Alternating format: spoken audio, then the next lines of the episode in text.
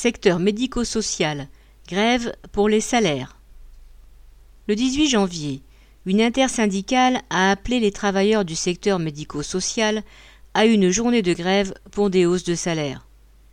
Ils ont de nombreuses raisons de se mobiliser, dont leur mise à l'écart du coup de pouce salarial accordé au personnel hospitalier.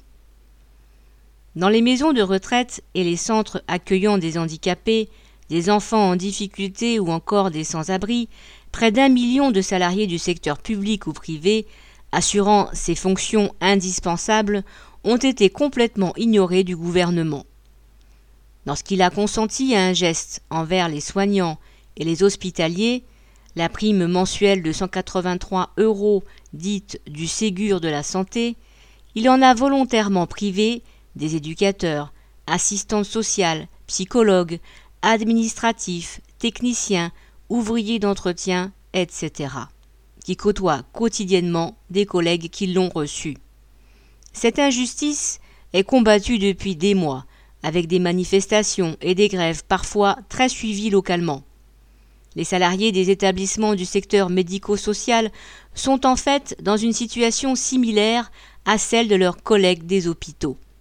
Ils sont en sous-effectif permanent, ce qui rend le travail pénible et ne permet pas de répondre à tous les besoins des résidents de ces structures. Certains ont d'ailleurs démissionné pour travailler dans des hôpitaux où les conditions sont tout aussi éprouvantes, mais où au moins ils touchent les 183 euros du Ségur. Jusqu'à présent, le gouvernement a ouvertement méprisé ces travailleurs, pourtant essentiels, Castex avait annoncé qu'une conférence des métiers d'accompagnement social et médico-social se tiendrait avant le 15 janvier pour discuter de revalorisation salariale. Elle n'a pas eu lieu et elle est maintenant promise pour le 18 février. Les mobilisations et les grèves seront le seul moyen de faire que cette conférence gouvernementale ne se réduise pas à des parlottes sans aucun résultat. Lucien Détroit.